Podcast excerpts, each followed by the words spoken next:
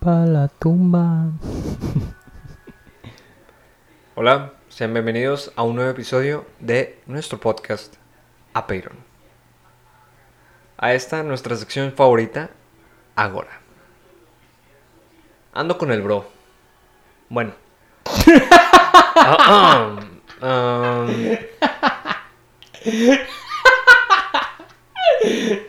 Ok, estos son las maravillas del lenguaje. Sí, esto me recuerda a una historia de un profe de inglés que, que no mencionaré por ahora, pero es, es chistoso cómo, Mm. cómo funciona el idioma español. Lo que quería decir es que me encuentro en este momento Mm, compartiendo espacio y tiempo con el bro. vale. ¿Cómo estás, bro? Mocoso, tososo. Pues aquí ando. Mm. Mm, yo ando con Evelyn. Ah, ok. Sí. Sí, yo. Por el momento con nadie. Ok. mm. Por lo menos al momento de grabar este episodio. Yo digo que le llamen al bro, le digan, ¿qué onda, papi? Mm. Vale, vale. Vamos a empezar con. Claro. Con la idea. La octava idea de Platón. ¿Qué nos dice, bro? Ah, bueno. Vale, que. Mm, mm. Dime qué personajes están relacionados con esta idea. Bueno, en primer lugar, Mm. Platón, con esta octava idea, ofrece un contraargumento hacia una idea anterior de Protágoras, que es que el hombre es la medida de todas las cosas. Posteriormente, Benedict Spinoza ofrece un contraargumento hacia Platón. Jeremy Bentham, Bentham lo hace no una, no dos, sino tres veces, Uh. en tres contraargumentos. También entre los que ofrecen contraargumentos a esta idea se encuentra John Mackey, Mm. una persona que casi no hemos mencionado. También se encuentra Bernard Williams con dos ideas. Mm. Y por último, Martha Nussbaum, que aún nos acompaña en esta vida, Afortunadamente. claro. Por otro lado, Platón con esta octava idea está de acuerdo con una de las ideas de Sócrates que dice más o menos que cosas como la justicia existen, no de manera material, sino en un tipo de esencia. Ok, ok. Immanuel Kant, unos cuantos siglos después, ofrece de un argumento similar o una idea que apoya a la octava idea de Platón. Sí, al decir unos cuantos siglos hace referencia a dos milenios, más, más o menos. Sí, más o menos. Más o menos. Y por último se encuentra Thomas Nagel, Mm, que lo hace con dos ideas. Ok. Dos de sus ideas están relacionadas a favor con esta octava idea de Platón. Que sigue con nosotros, Thomas Nagel. También, también se encuentra con nosotros Thomas Nagel. Ya está medio viejón, Mm, pero está más viejón Chomsky. Pero bueno, ¿qué te parece, bro? Si vamos ahora sí con la octava idea. me parece, bro. Muy bien. Esta octava idea dice algo como esto. Las formas morales Mm, establecen las normas morales objetivas por las que se debe juzgar la conducta y el carácter humano. Ahí les va otra vez, más, más rapidín. a ver, Las formas, con F mayúscula, claro. por supuesto. Las formas morales establecen las normas morales objetivas por las que se debe juzgar la conducta y el carácter humanos. Este, esta idea me trae ciertas preguntas a la mente, Mm, como por ejemplo, ¿cuáles son las formas morales? Ok. Se sabe que las formas definidas por Platón incluyen algunas virtudes, ya sean positivas o negativas. Pero pues las formas morales son las formas de conducta. De... Pues sí, simplemente de conducta, porque hay... ¿Hay una moral mala?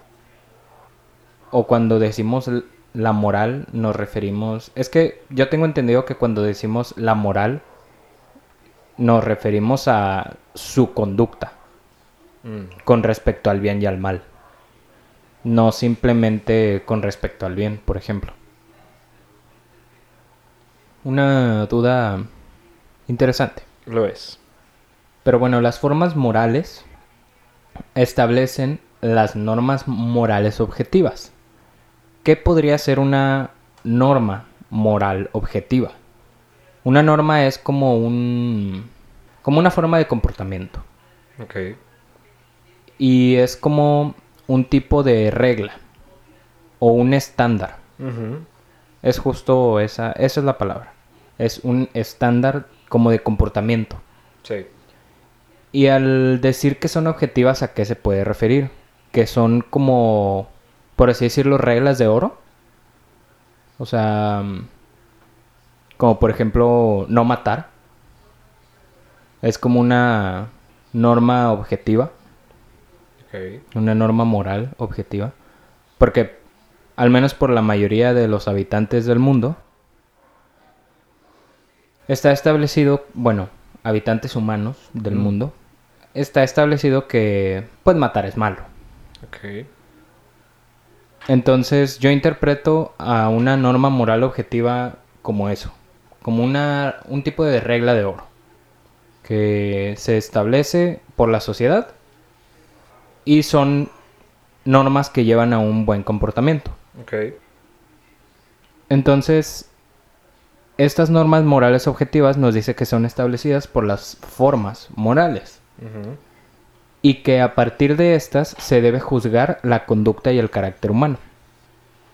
Algo que podemos ver en, en esta traducción, en este intento de traducción, es que en el original de inglés está la palabra standards, Sí. que es justo lo que mencionaba, es como un estándar de, pues, de conducta. Sí. Entonces, estos estándares de conducta, pues sabemos que son impuestos por la sociedad, o sea, la sociedad determina qué es bueno, qué es malo, y a partir de esos estándares es como nos comportamos por el resto de nuestras vidas. Ya si decidimos cambiarlos o si deci- decidimos seguirlos o si estamos de acuerdo o no simplemente con ellas, pues ya es un tema individual. Pero a partir de estas, juzgar la conducta y el carácter humano, pues es lo que hacemos, ¿no? Como por- siguiendo el ejemplo que di de que matar es malo, que se tiene como un estándar de, de norma, de norma moral, claro, objetiva Mm. juzgamos a la persona que la que quiebra con esta norma, la juzgamos como un loco o un asesino o un- una mala persona o algo así. Entonces yo estaría de acuerdo Con esta idea, porque sí considero que hay normas morales objetivas. Considero que a partir de estas normas morales objetivas se juzga la conducta y el comportamiento eh, y el carácter humano, perdón. Pero pues no sé qué tan de acuerdo podría estar con el mundo de las formas. Mm. ¿Tú qué opinas sobre esta idea? En un principio al leer la idea y tratando de analizarla, al leer la palabra forma con mayúscula, mira en mi mente un atributo que debería tener este, ah, este concepto en sí, que es el de la perfección. Ok. Lo que yo tengo entendido es que las formas con F mayúscula que plantea Platón es que son cosas perfectas. Sí. Por lo tanto, yo creo que algo objetivo sí podría resultar de ello, y ahí es donde vienen las normas o estándares morales. Al mismo tiempo, esta idea me recuerda a justo la idea anterior que habla sobre que deberíamos buscar o procurar llegar al mundo subyacente. Ok. Y por lo menos aquí lo plantea desde el punto de vista moral, en el que nuestros comportamientos y nuestra conducta o carácter deberían ser juzgados de acuerdo a, a lo que se supone que debería ser perfecto o a lo que es perfecto. Esa es mi lectura. Ok. Entonces, pues al final yo creo que ese hecho nos podría guiar hacia una a un mejor funcionamiento moral social o en la sociedad. Va. Está. Bueno, eh, algo que yo te quiero comentar Coméntame. es que veo un tipo de contradicción o algo similar A ver, dale. en el mismo Platón. Porque él dice que las formas morales establecen las normas morales objetivas. Y que por estas debe ser juzgada la conducta y el carácter humano. Pero Platón todo el tiempo nos invita a llegar a estas formas perfectas. Sí. Y dice que a través del cuerpo no vamos a poder llegar a ellas. Entonces, Mm. ¿cómo es que sabemos que las formas morales son las que determinan las normas o los estándares morales objetivos? En este caso yo lo veo como un planteamiento de lo que nosotros a lo que nosotros deberíamos aspirar, a que las formas morales sean nuestros estándares en la moral a lo que nosotros debemos aspirar.